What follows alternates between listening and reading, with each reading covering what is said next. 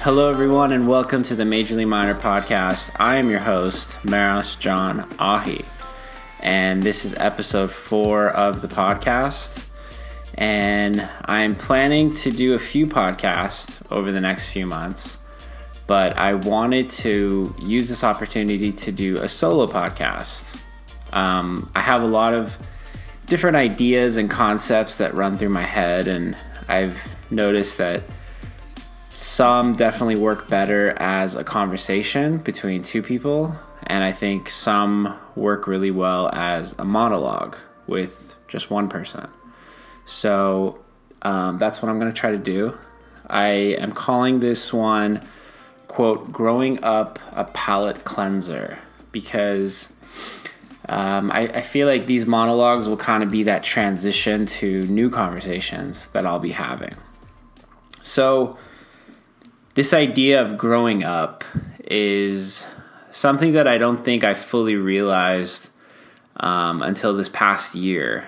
Uh, I turned 30 last year, and it it just felt like another day. It just felt like another birthday, no big deal, and um, I didn't really think much of it.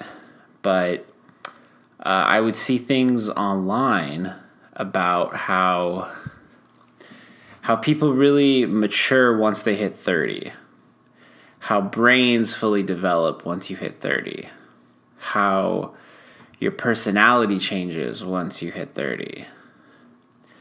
And so I heard all of that, and again, didn't think much of it because it's just something you read. And then I did some kind of self reflection at the end of 2018 and um, I, I realized, you know, consciously or subconsciously, there have been things that I've done since I turned 30 that one could argue are signs that I am growing up. And so I thought, okay, maybe I can discuss these things that I started doing and use it almost like a North Star for myself moving forward. So uh, I think there's there's two categories. There's there's two things that I think help the process of growing up. Um, also, I should mention so this entire concept of growing up is probably different for every person. So the specific things that I think helped me grow up might not be the same for someone else. Um, they might not even be on someone else's radar. So I, think that's really important to mention. Um, you know, I think there's probably 10 or 15 things that I've been doing over the past few years that I think have helped me um, from a physical standpoint, a career standpoint, uh, a mental standpoint. But those those things aren't really relevant for everyone because those things depend on on you and what you're going through. But these main ideas, these categories, um, that's what I want to examine because I think these are more universal. Um, so for me, it, it was. It, it's really about your mentality and your habits. So the way I like to think about these two ideas is that your mentality is kind of like the title of an album, your own personal album. And so the mentality is the title. It's uh, it's the vibe, you could say, and the habits are basically the individual songs that make up that album. So it's this codependent relationship where without the habits, you just have the flashy mentality uh, but without any of the action. And without the mentality, you have a lot of different habits that aren't following a specific direction or a specific goal. So, so you really need both. And for me, it was it was about first recognizing what my old mentality was and what my bad habits were, and then trying to evolve them into something new. So um, what was what was the old mentality? For me, um, it was a few things, but I remember I remember very clearly uh, about a year after I graduated from architecture school, I saw a quote, and this quote has been attributed to different people. So I don't know if it's ever been confirmed who said it. I think most people say it was said by a guy named Gore Vidal. So regardless, this is the, the quote basically said, uh, quote, it's not enough that I succeed, others must fail. and I, I remember whenever I would tell someone that quote, their reaction would be the same. It would be like shock and also um, confusion because, you know, it's a very harsh thing to say. And uh, I just remember being 24 years old, right out of architecture school, and I love that quote. And at that time, um, I had just gone through, you know, five years of design school where competition was kind of the norm. And so at that time, I felt like that quote spoke to me. But if you really analyze it and break it down, what is that quote really saying? So it's two things. So, first of all, it's this obsessive drive for success. It says it right there in the first part. It's not enough that I succeed. And you know, you could go a hundred different ways with just that concept. Um, you know, what is enough? Why do we need more success? Etc. Etc. But uh, the second part, that's the part that's that's really um, interesting to look at because the second part is this demeaning thought of wanting others to fail, actively wanting others to fail. It's not enough that I succeed, others must fail. So, obviously, as I got older, I realized how harsh that quote was. But, um, but also, I realized that I didn't connect with that mentality. You know, I wanted to succeed. I think everyone wants to succeed in life in some way. Um, but I didn't want to succeed at the detriment of someone else. I wasn't I wasn't obsessed with success that I wanted to hurt others in the process. And I don't think I ever did. And, and I think that aspect really surprised me. Like it, it was kind of this moment of wait, have I just been following this this thing just because? You know, it's like um, it's like a, a, CEO that gets a few million dollars and, and buys a Lamborghini or something because they, they think that's what they want. But in reality, it's not. And um, so so this was like a realization of like, wait, what is this mentality that I've been following? And do I still believe in that mentality? And did I ever believe in that mentality? So that was something I had to figure out. And ultimately, yes, it was it was time for a new mentality. And that's what I realized.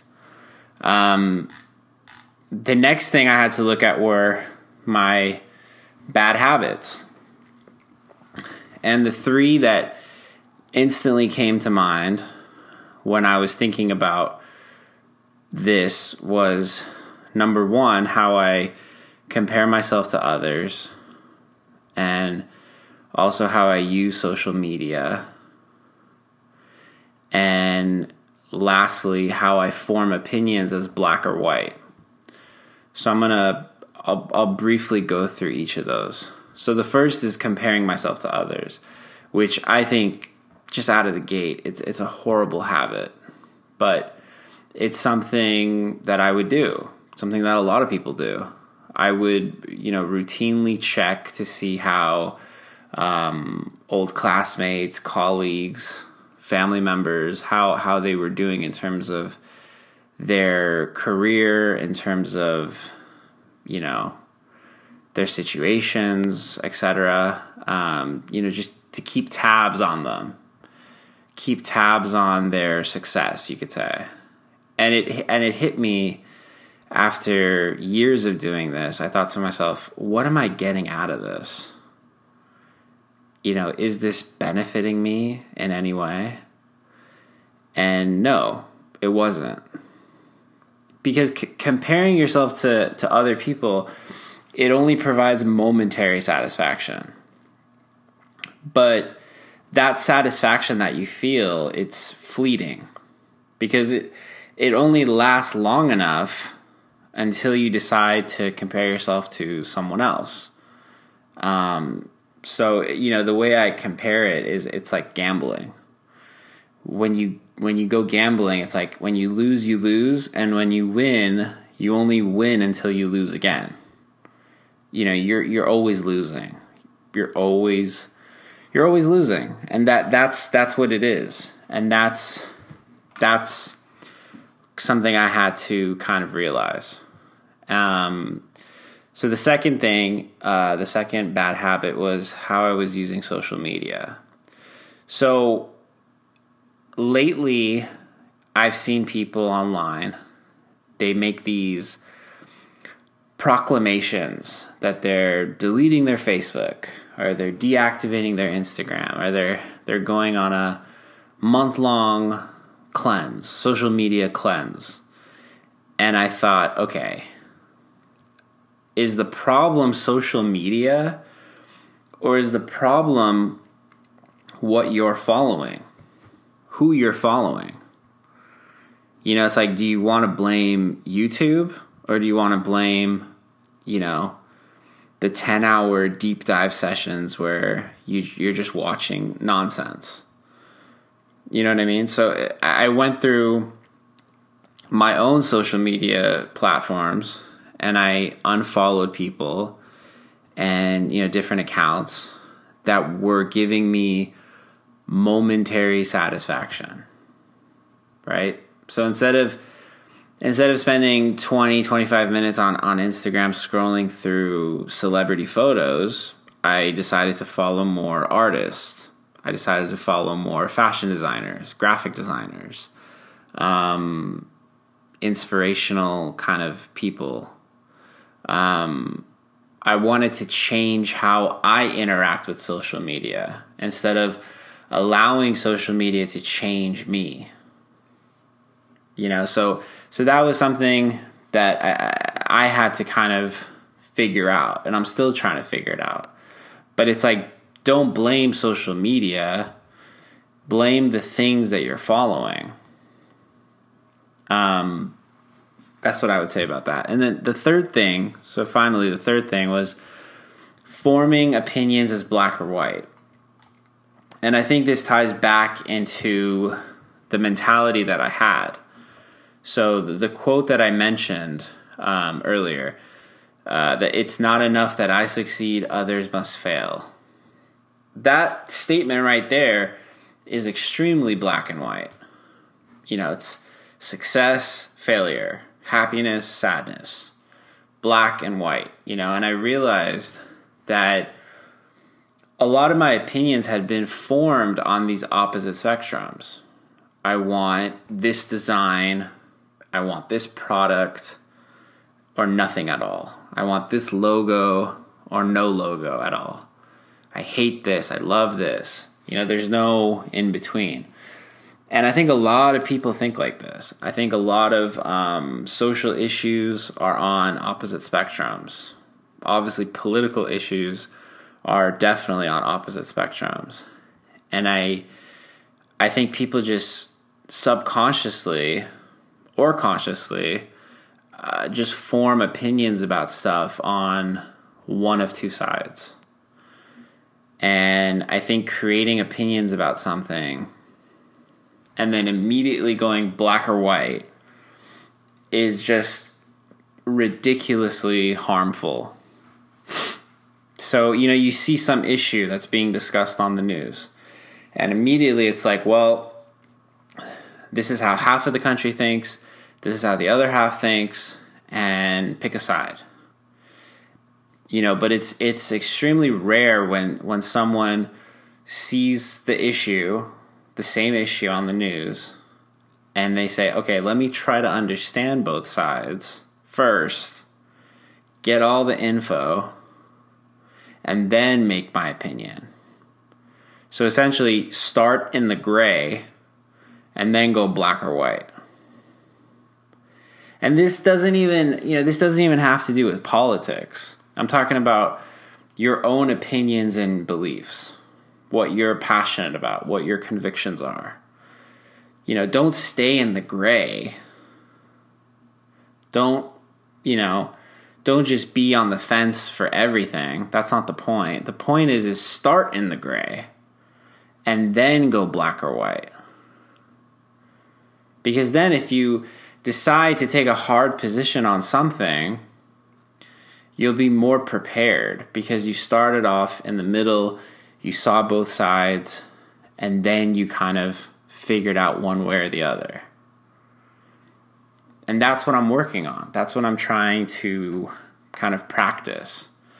You know, something comes up, some issue, some opinion about something, I try to see both sides first. I start in the gray and then I decide what way I want to go. So, those are my quick thoughts on growing up. Um, and this is the part of the podcast where I could go on a long, drawn out speech about what the new mentality is and what my new habits are and how I'm going to make this proclamation about this new idea. But in reality, I don't know what my new mentality is. You know, I don't have these new habits figured out. And to be perfectly honest, this monologue wasn't really about me expressing what the new mindset is like that mindset is going to come. That new mindset, that new mentality, those new habits, that will come. But for now, it's about me recognizing the missteps and realizing that there's a better course of action and then learning from it. Right? that to, to me that's growing up that's growing up uh, so that's it. I'd like to thank everyone for listening to this short podcast. Um, if you like what you heard check out the next episode and subscribe to the podcast. You can also contact me at majorlyminorpodcast minor podcast at gmail.com and that's it. Thank you so much.